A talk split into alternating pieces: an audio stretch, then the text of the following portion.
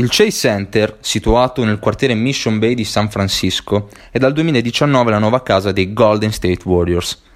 Questo cambiamento ha lasciato un segno molto profondo nella storia della franchigia, che proprio fino a quell'anno giocava dall'altra parte della baia californiana a Oakland, nella Oracle Arena.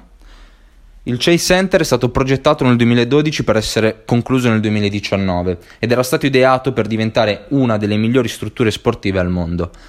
Infatti, al suo interno è possibile trovare negozi, ristoranti e vaste aree verdi dove rilassarsi prima dei match. Il Chase Center ha conquistato talmente tanto il popolo di, di, San Francisco da essere inserito all'interno dell'itinerario storico 49 Mile Scenic Route che permette di visitare la città di San Francisco tramite i suoi monumenti principali.